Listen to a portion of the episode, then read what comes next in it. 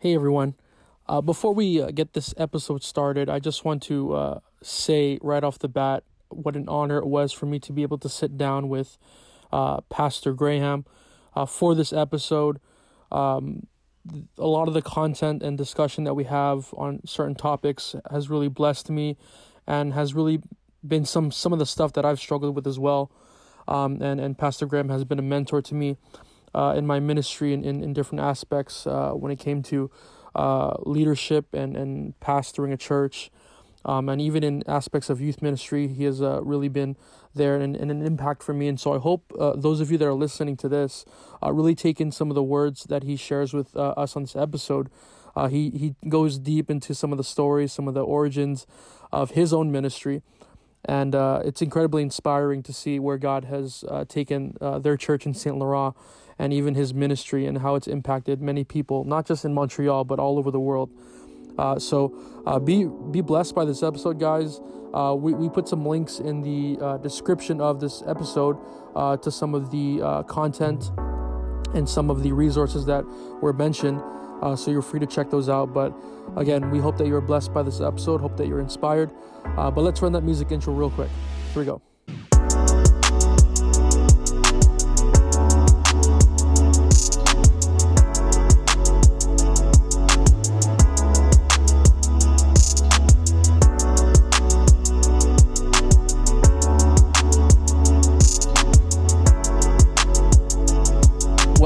Back, everybody, to the Bridge Podcast. I am your host, Josel Fortaleza, and we are so blessed and honored to uh, have you once again uh, tuning in to this episode uh, and to the past previous episodes starting from season two.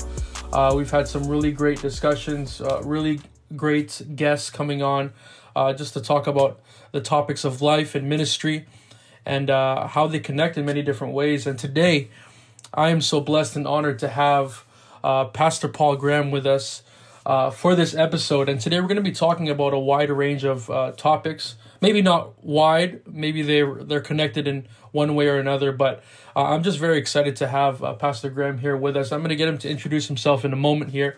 But today we're going to be talking mainly about reaching lost souls. And Pastor Graham's going to give a little bit of his background. he's from Montreal, Quebec, and he's going to talk a little bit more about this later on. Uh, but he's from Montreal, Quebec. He's been pastoring there for many years. Uh, I'll let him share how many years that is because I don't know that exactly off the top of my head. But he's been uh, such a great inspiration, a great blessing. Uh, his ministry has reached uh, many different people all across the world. Uh, he is responsible for, for training up many great leaders who are now in, in different positions all across the United Pentecostal Church. he's just an incredible man of God, someone I look to up to very much, and I'm once again just so excited that we could have him on this uh, podcast but i'm going to go ahead and allow him to uh, introduce himself to you and uh, maybe share a little bit of his background. Uh, but pastor graham thank you for joining us uh, today on this episode. Uh, maybe you can share a little bit about yourself introduce yourself talk a little bit about what's going on over there in montreal. Well good evening brother josel. So glad to be with you tonight and with all of the people who listen in uh, I am originally from the province of New Brunswick. I was born and raised there. I was born on a farm. I was blessed to be born into a family that was already in the apostolic truth. My mom and dad both got saved when they were teenagers before they were married. And so I was blessed to be born into the apostolic truth. Mm. When I was seven years old, I listened to an evangelist preach about the coming of the Lord and the tribulation, and I was convicted. I was baptized in Jesus' name during that revival. And uh, when I was nine years old, a couple of years later, I received the gift of the Holy Ghost. And I basically lived my life growing up in the church. And I don't regret that. I don't feel like that I missed out on a lot of things by not going out into the world and trying mm-hmm. all of the pleasures of sin. Mm-hmm. So I was uh, I was very fortunate. I I did all of the basic uh, ministries that there was in the church at that time. I started off being an usher. Uh, I became a Sunday school teacher. I was a youth leader. I had uh, experienced some in music, uh, led worship, played the trumpet, did a little bit of guitar, played drums. Not now, I wouldn't, but back then, back then I did. And then uh, when I graduated from high school, I had a couple of career opportunities, but I had this nagging feeling inside that I should go to Bible school for at least one year.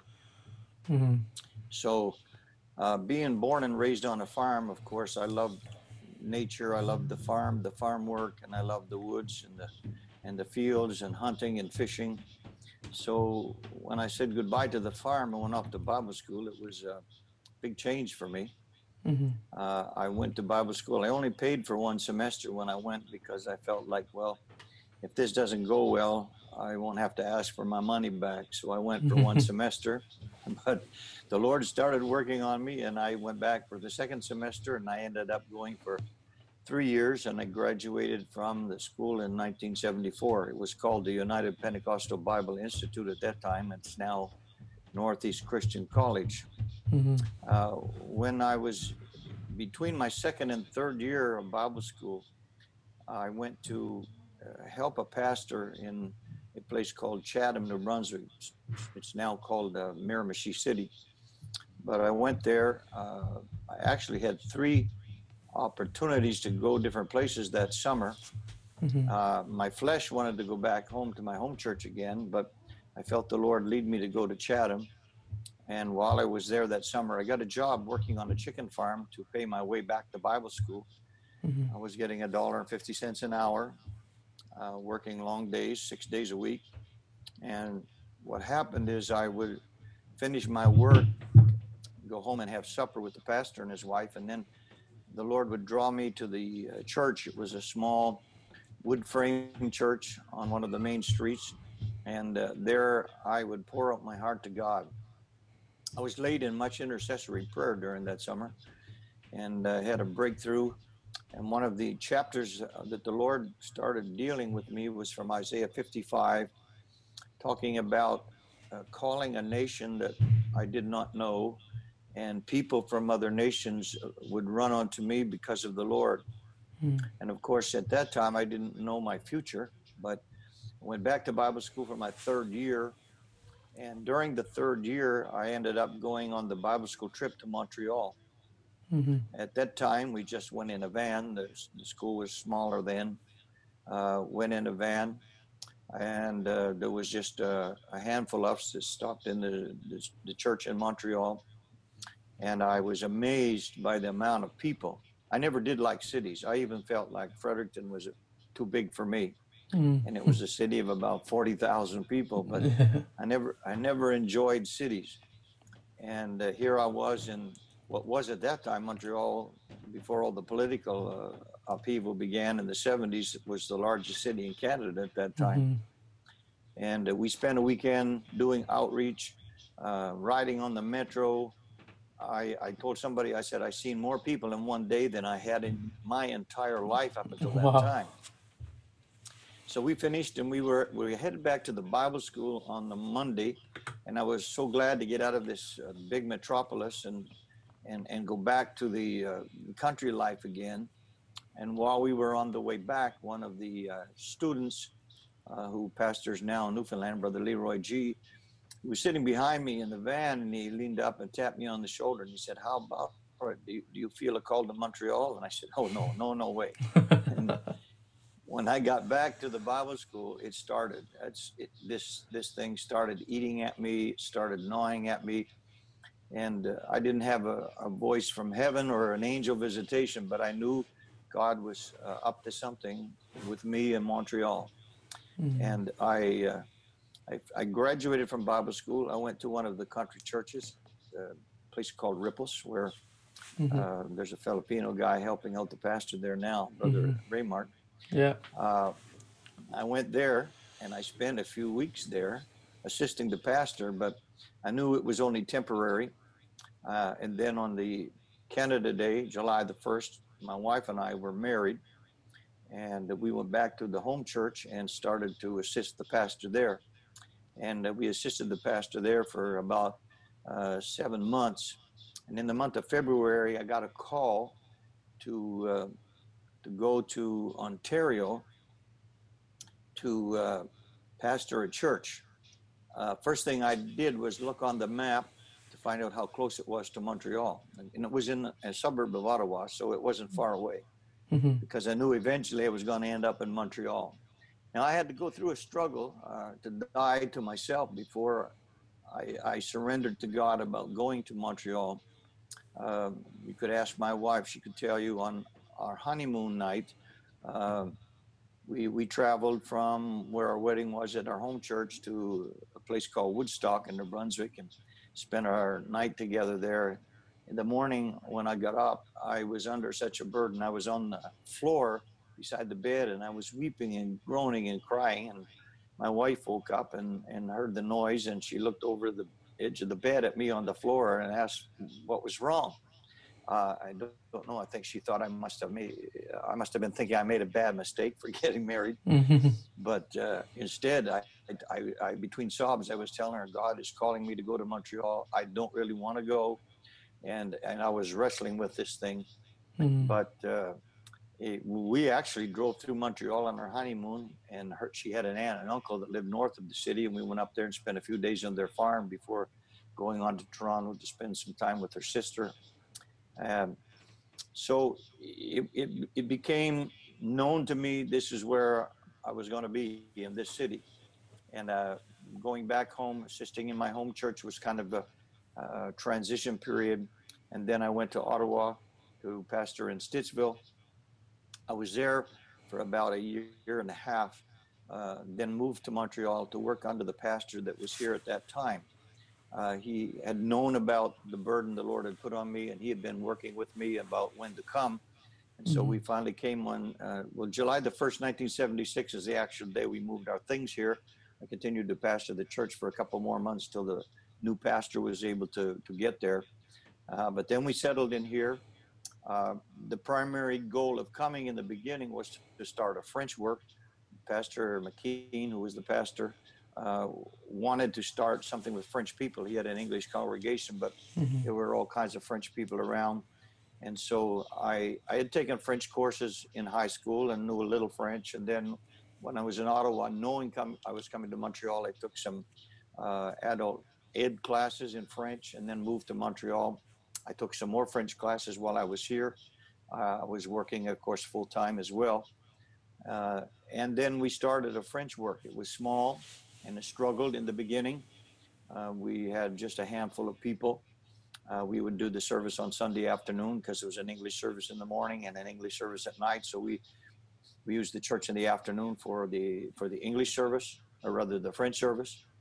Uh, then Pastor McKean, after I'd been there about three years, he resigned and went to pastor a church in New Brunswick.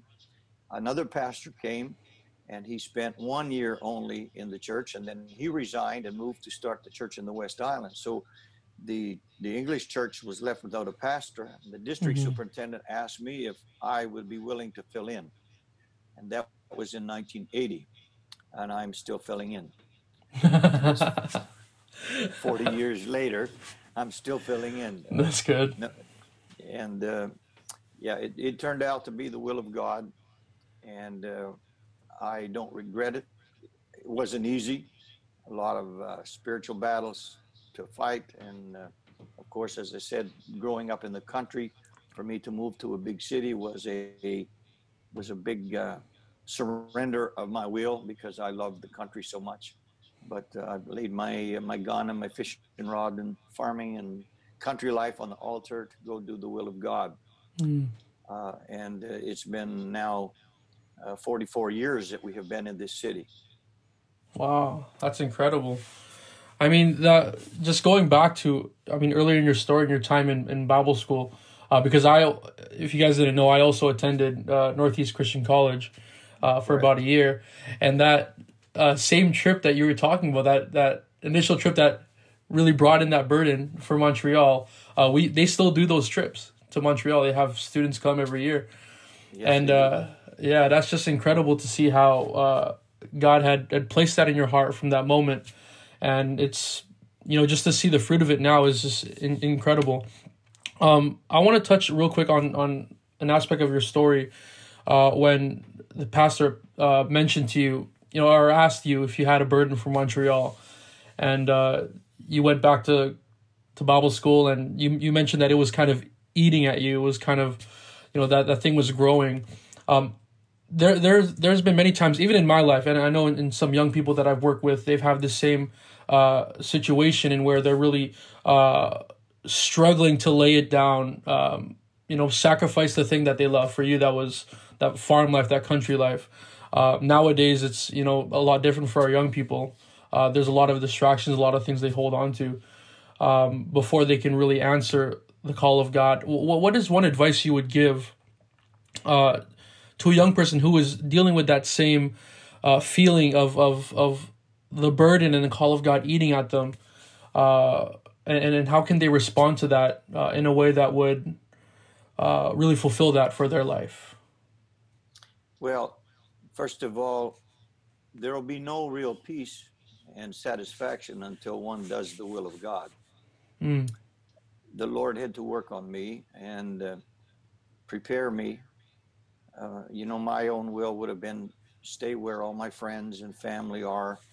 Uh, Mhm. when we did finally move to the suburb of Ottawa, we didn't know anybody there. We were used to in New Brunswick, if, if we went to Fredericton to to shop or buy groceries, we always ran into other apostolic people. And, you know, people we knew, people from other churches, and we'd, you know, talk and chat. And when we went to to the suburb of Ottawa, we knew nobody. And we would Mhm. go shopping at uh, there was no Walmart then, it was Kmart and Mhm. grocery store and and we would see nobody that we knew. And uh, it was very lonely and uh, very challenging but we knew we were doing the will of God. Uh, it, it's, it's total surrender that has to come to the will of the individual, giving their will over to God. Mhm. And there will not be peace really until until you do it, because God will keep hounding you, and you can say no long enough, and God may pull away and just let you go do your own thing, but you will not feel happy or fulfilled until you really do the will of God. hmm That's that's that's a great response. Um, is it possible to still fulfill uh, the calling of God and and have goals for yourself? Yes, definitely. Okay, because I know it in, in especially in this day and age when a lot of people, uh, I guess that's kind of the culture too. People want to make goals and set, you know, uh, kind of have a dream for themselves, maybe with a certain career path or a certain, um, maybe materialistic goal. Can that coexist though with answering the call of God? Well, this again is another thing that you have to commit to the to, to the Lord. What, what I found in my life was when I surrendered my will to God and began to walk His way, He took away my desire for for the, the careers that were offered to me Mm, and placed in me the vision for uh, reaching the lost with the gospel, which Mhm. is the greatest work in the world. And I didn't get rich off of serving God, but mm, God's always supplied my needs, and He's always taken care of us. So, I, I think again, when it comes to setting goals, prayer and waiting on God for His direction is uh, a good idea. This Matthew six thirty three: seek first the kingdom of God and His righteousness, and then the natural things of life, God will, will add them to us as He sees fit. hmm That's great. That's great stuff. Uh, that that's that's always uh, got to be key, I guess. You know, when we're trying to figure out, especially with you know a lot of the listeners on this podcast are young people, hyphens, you know, guys who are trying to figure out uh, what their uh, next goal or path is. You know, after high school, or you know which career path they want to take, or even just trying to figure out uh, what God wants them wants them to do. And one thing that really stuck out to me in your personal testimony is you you were involved in almost everything. I think I heard trumpet in there, drums and, and all kinds of instruments, ushering, Sunday school, youth leading. Uh, it, it's kind of a point that I've been uh, kind of learning myself is simply making yourself available in different ways. And, and and God will kind of at that at a certain point reveal where he wants you specifically. Would you say that's kind of what happened in your case? Yes, absolutely. I never sought for any position ever. Mm. Uh, always I was asked to do something and I was willing to do it. And, and I remember making the statement when I was younger, even when I went to Bible school, I said, one thing I don't want to be as a pastor. I want to help. I want to do everything, you know, I could do for the work of God, but I don't want to be a pastor. I had mm-hmm. observed pastoral ministry of the pastors that I had uh, sat under, and uh, I saw, you know, the struggles, the battles, and so on. So that that was my my last desire was to be a pastor and uh, have a pulpit ministry, but right look what happened you know. it's amazing how God works. Yes.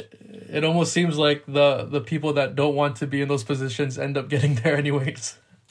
Yes, exactly. Yeah, and yeah. The ones who the ones who are searching for a pulpit and a microphone often aren't the people. Yeah, God yeah. Uses to get there. Mm-hmm. That's that's true. That's the truth. Uh, I, I kind of want to touch a little bit here on on Montreal itself. Uh, now, you mentioned earlier that this was at one point the largest city in Canada. Uh, I, I I think now it's Toronto, if I'm not mistaken. That's correct. That's correct. Yeah, but Montreal is still one of the, uh, if not the second. I don't know if it's the second or top yes, five. Yes, it is. Yeah, it's the second. It's metro mm-hmm. area now is about 4.2 million. Mm, yeah, that's that's a lot of people, a lot of people. It so it's a it's a big city, and uh, I've uh, had the the blessing of visiting Montreal uh, on many many occasions, and it's just full of culture. It's full of people from all kinds of backgrounds, all kinds of different uh, countries have come to uh, come to Montreal. In a lot of ways, it's even similar to I'd say to Winnipeg. Uh, there are a lot of different cultures in Winnipeg as well, and maybe even some of the other major cities like Toronto. Um, that's the great thing about Canada is there are a lot of different people that come from all over the world. Um, but you really see this in Montreal, and especially in uh, uh, the church that you are currently pastoring in Saint Laurent. This is the church that you are uh, taking over uh, for the past forty four years, uh, if if I'm not mistaken. Uh, but it's an amazing church.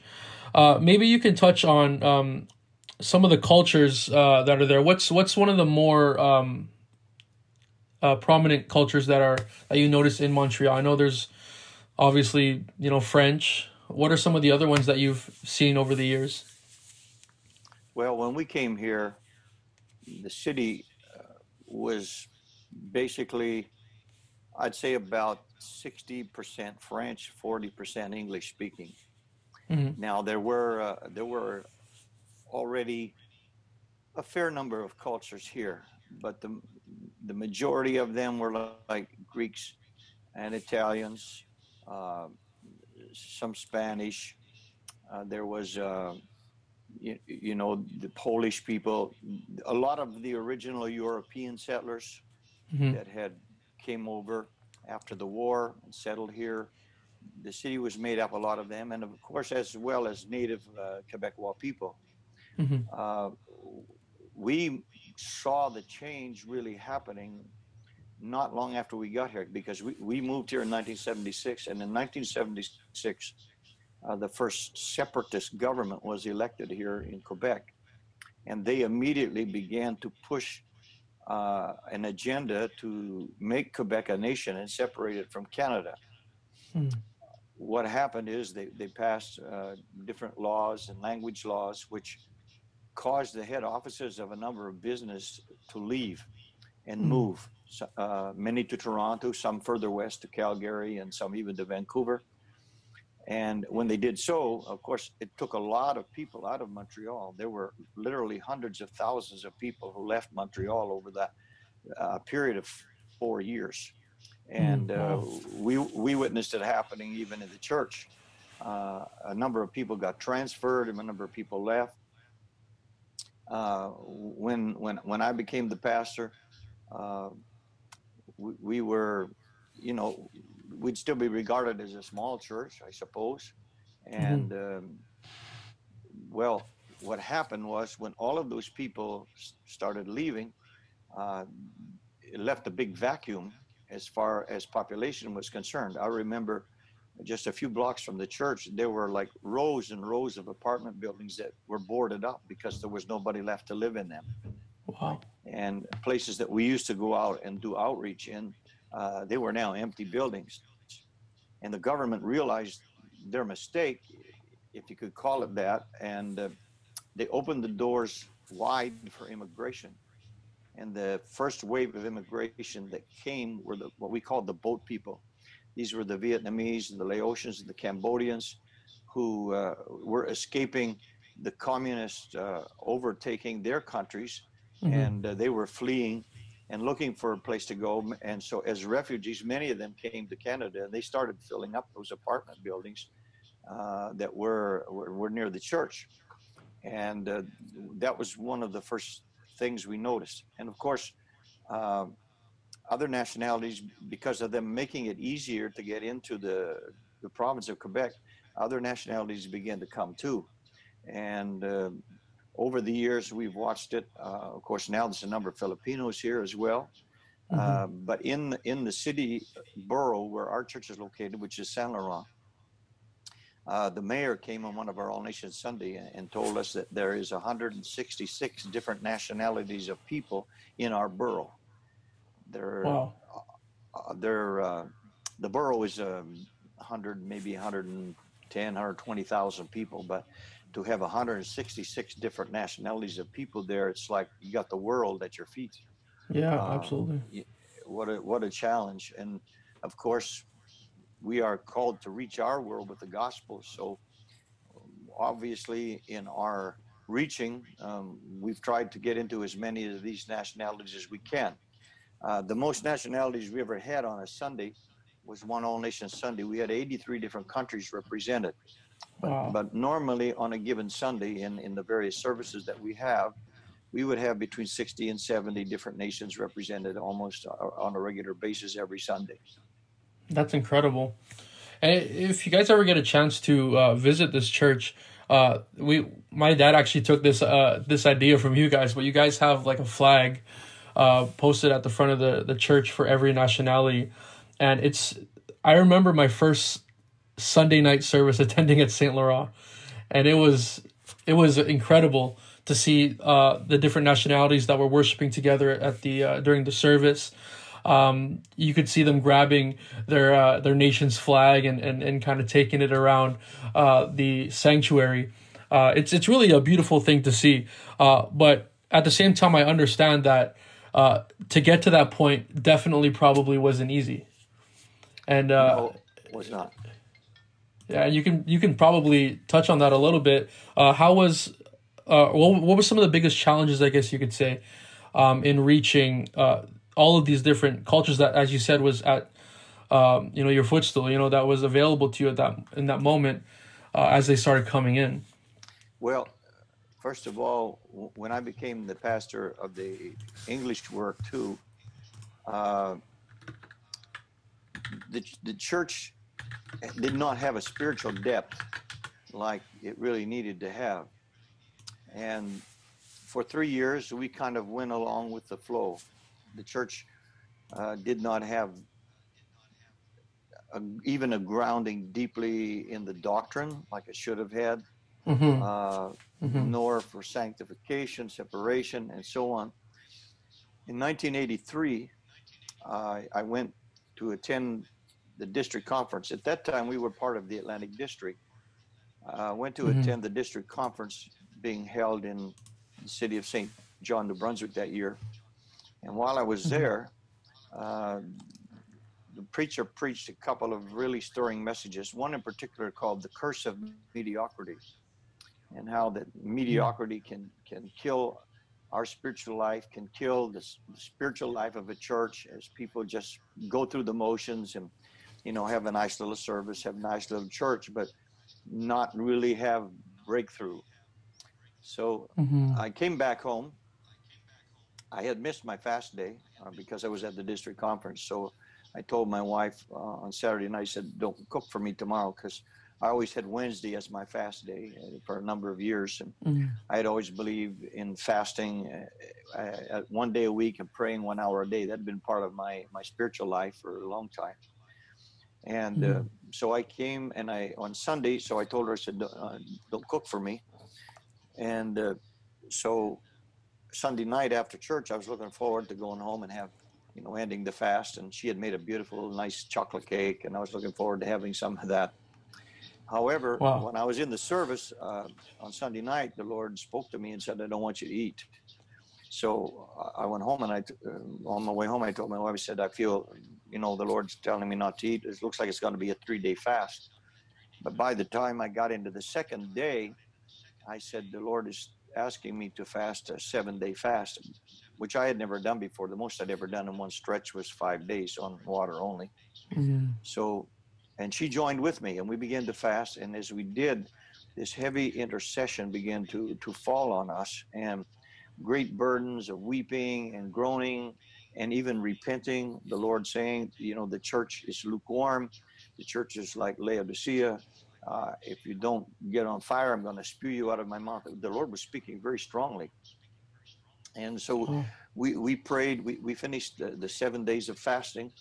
And on a Saturday night, uh, I told my wife, I said, uh, uh, tomorrow uh, something's going to happen. It's going to be different. I said, tomorrow morning the service will be normal. But when tomorrow night comes, Sunday night, it's not going to be normal at all. So that's the way it went. Mhm. Sunday morning was pretty routine. You know, we had our Sunday school and church and everything. When Sunday night uh, happened, when it came time to preach, and I got up, I, I told the people what had God had spoken to me and my wife during the past week, and I said, I actually apologized to the church for the way that I had led them. I said I, I should have been doing, leading you into a deeper walk with God, and I should have been in a deeper walk with God. And uh, some of the things that we were involved in, worldliness and in the city and so on. Uh, and I said, the Lord is not pleased. We're not, we're not having revival. We're not doing His work like we should be. And so, and I said, furthermore, the Lord has opened my understanding and my eyes to know some of you are living a double life. You're living in sin. And I'm going to come tonight and talk to you. And, you know, I want you to repent. So uh, I went down and one man, I brought him to the altar. And he, he, he was uh, committing adultery. And uh, there were other Oh. things going on. And, and, and I'm telling you, the Holy Ghost took over that place. We cast devils out of people.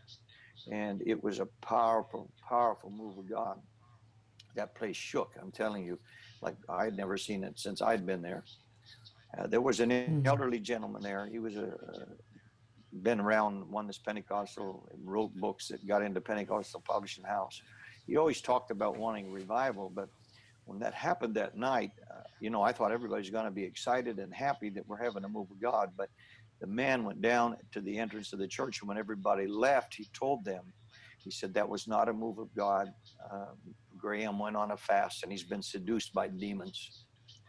And so Wow. started a battle that continued for a number of weeks, and uh, actually it was a seven seven month battle before it got settled.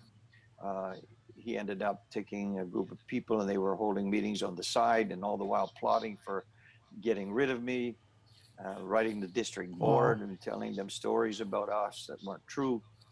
And uh, but God worked miraculously through it all. I don't have time to go into all the details, but but God was always a step ahead of the enemy all the way through.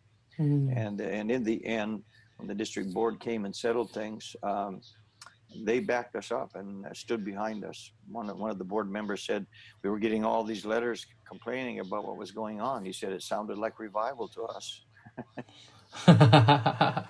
And so wow, that's incredible. and so a lot of people left. We we we were down one Sunday night. We had only 17 in service one Sunday night, and I still remember on that Sunday night that uh, when service started and I got up to open service, the Lord said, "Preach," and I'm like, "What do you mean, right now? Preach? Yes, preach right now." So I didn't sing a song. We didn't take an offering. We didn't do nothing. I just preached. I preached on the walls of Jericho and got the people up, got the 17 people up, well, 16 of them and one of me, and got them walking around the church, you know, one time every day for one day, and then seven times on the seventh day. And when we got to the seventh time, I said, I want, I want us all to shout.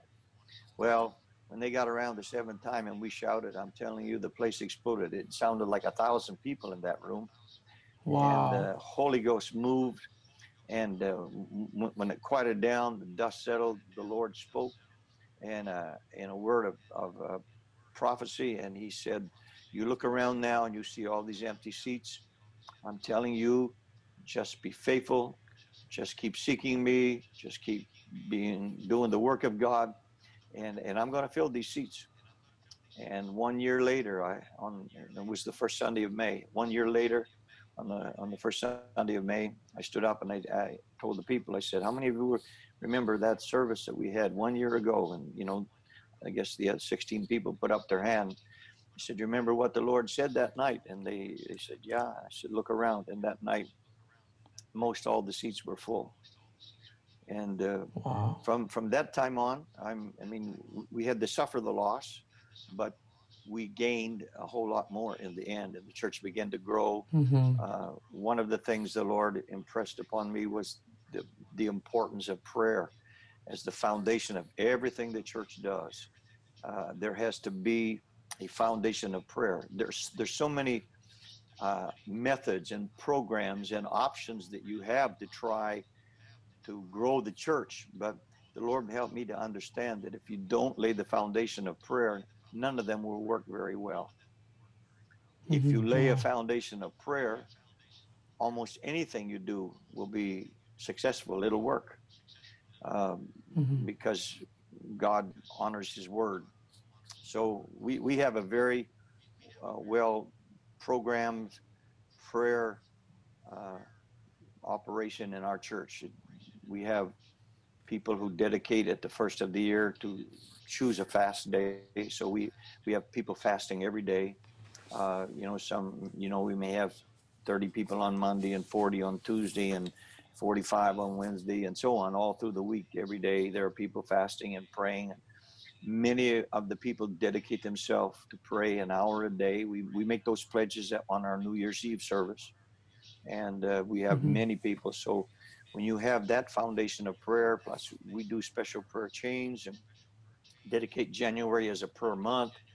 Um, and the first week of every month is is, is a three day, you know, fasting and prayer chain.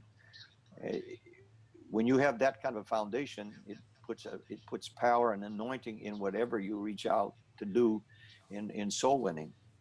And God, mm-hmm. prayer just knocks down walls and opens doors, so that you you you just feel God working with you when you go to do whatever as far as soul winning is concerned. It, it just happens. And even now during this pandemic, uh, we're in our church network, which comprised of 18 works now, we have uh, baptism still every week. Not as many as when we were in service, but we're still mm-hmm. baptizing people every week in our network. Wow. Amen. That's incredible. That's such a powerful uh, powerful testimony, really. And I, I love that um, what, what you're talking about, the foundation of prayer. I know there's a quote that I've heard many times at, upon visiting your church and uh, from many, many of the young people I, have I've heard this uh, more prayer, more power. Exactly. Yeah. Yeah. That's it. And, and that, that right there is, is, can, can stick with you and should inspire many of us to really get into prayer, when we lack in prayer, when we lack in building a foundation of prayer, like you said, everything else that we do or try to do, try to plan, just falls apart. And uh, you know, just to speak candidly, I've experienced that in my life. Even you know, being someone who loves to plan and and and you know put all kinds of stuff together for a youth event or for a youth rally, uh, but seeing it all fail because of a lack of prayer.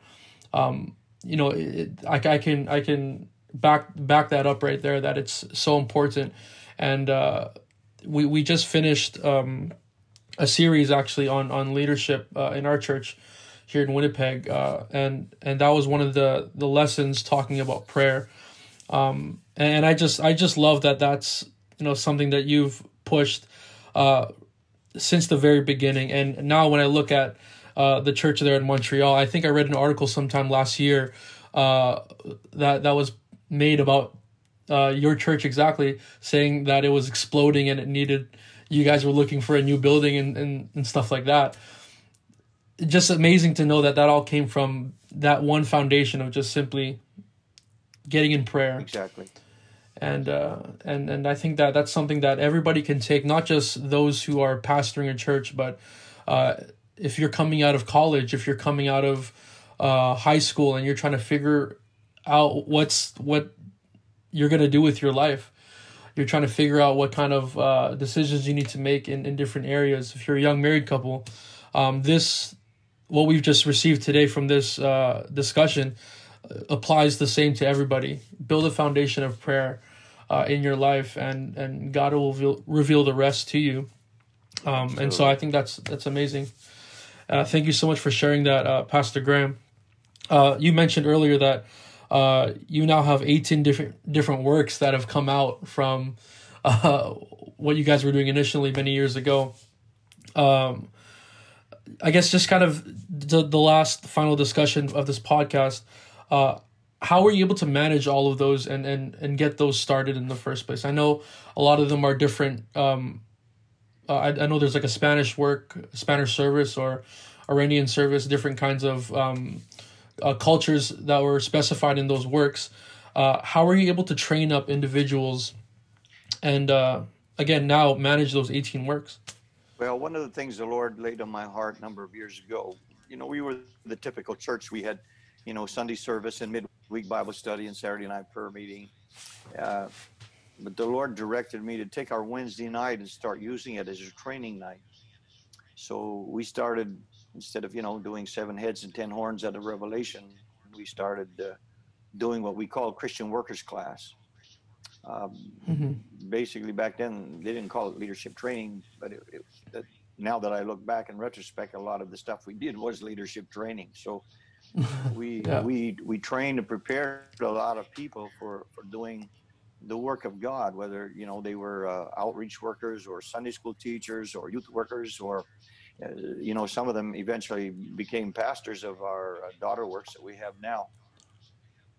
And so, looking looking back, I can see how the hand of God was in that. That got away from the concept of you know you know one man doing all of the work and being the pastor and all the responsibility falls on his shoulders because mm-hmm. when, when, I grew up, that's kind of the way it was. The, the, the people looked to the preacher to do all of the work because they said that's what we pay him for.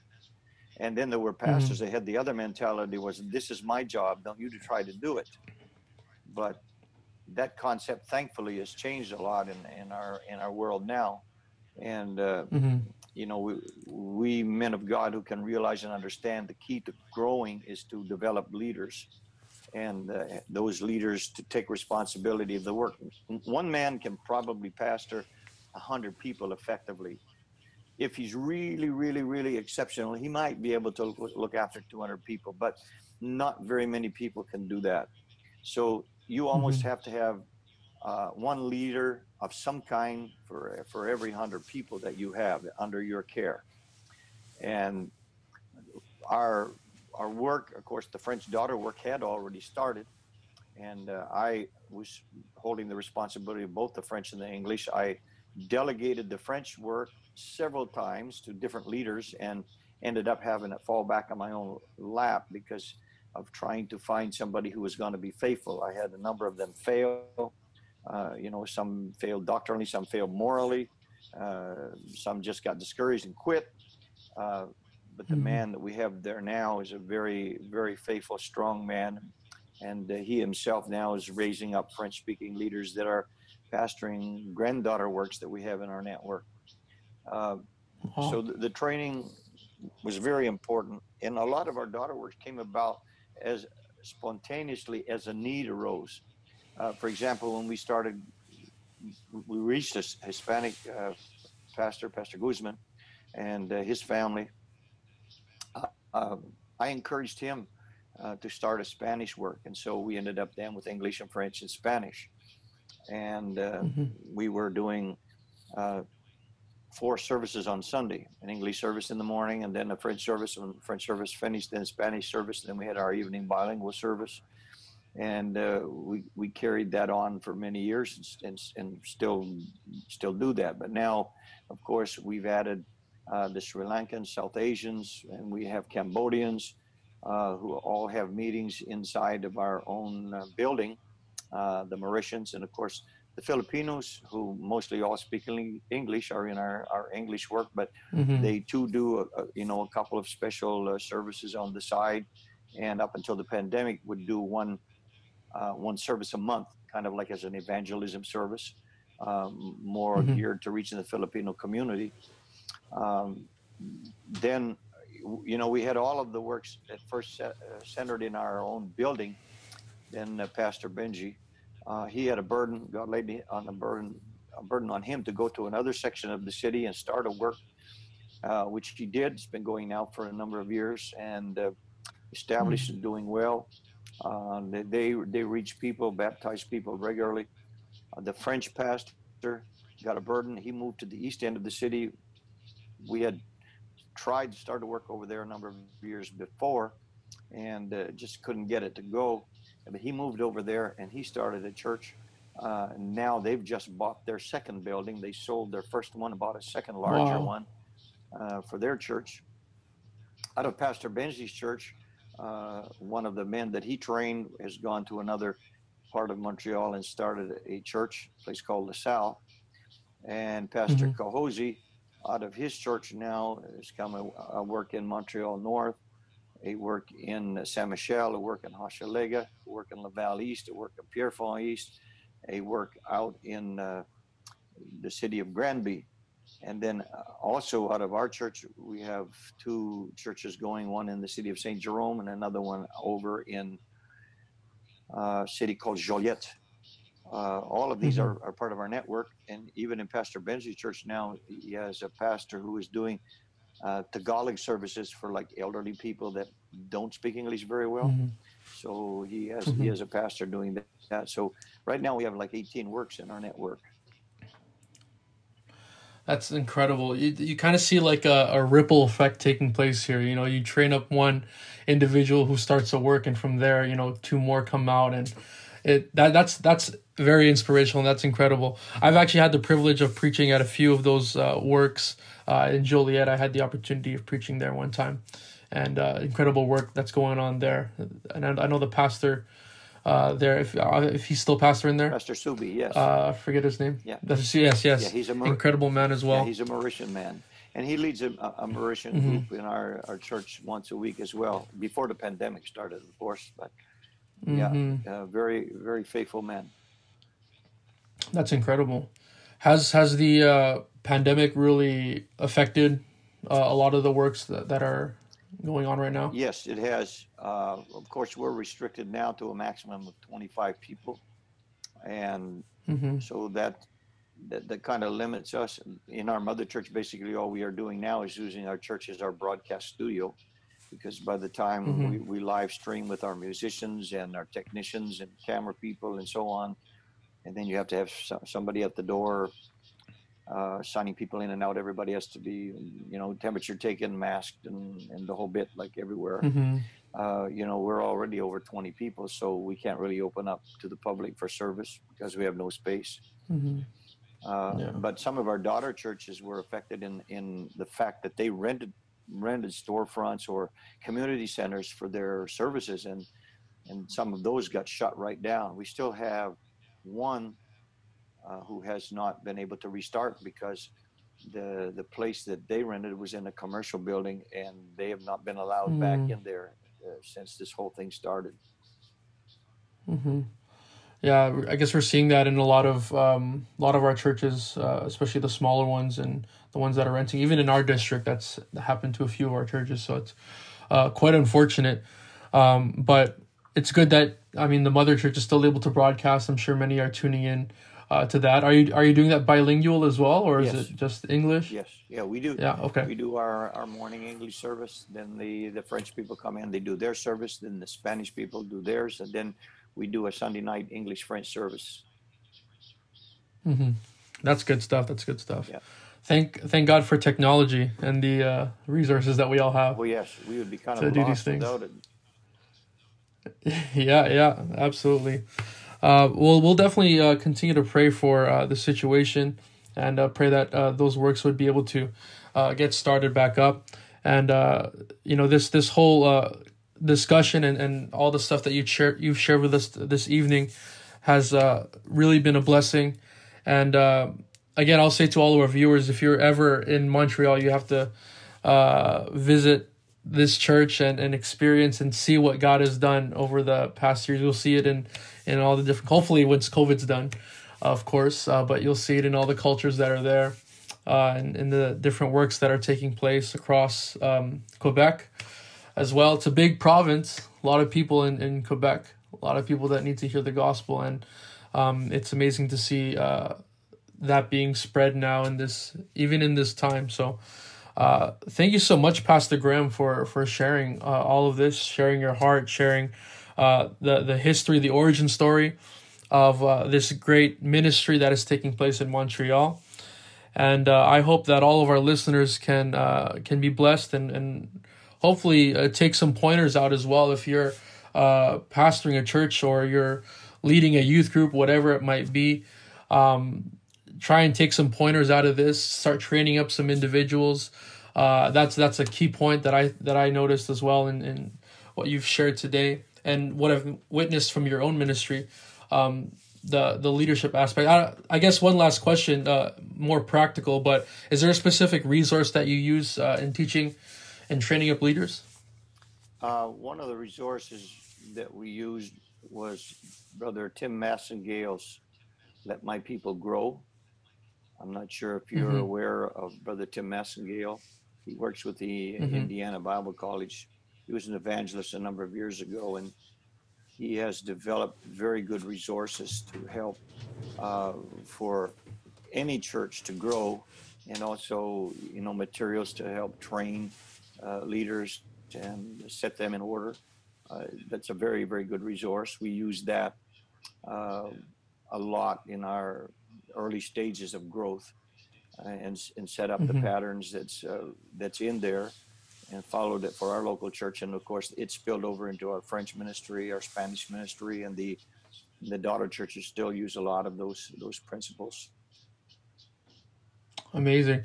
I don't know if you remember uh, Pastor Graham, but there was a, a couple years back when I was first uh, when I was uh, elected uh, as a pastor here in a church uh, in Winnipeg.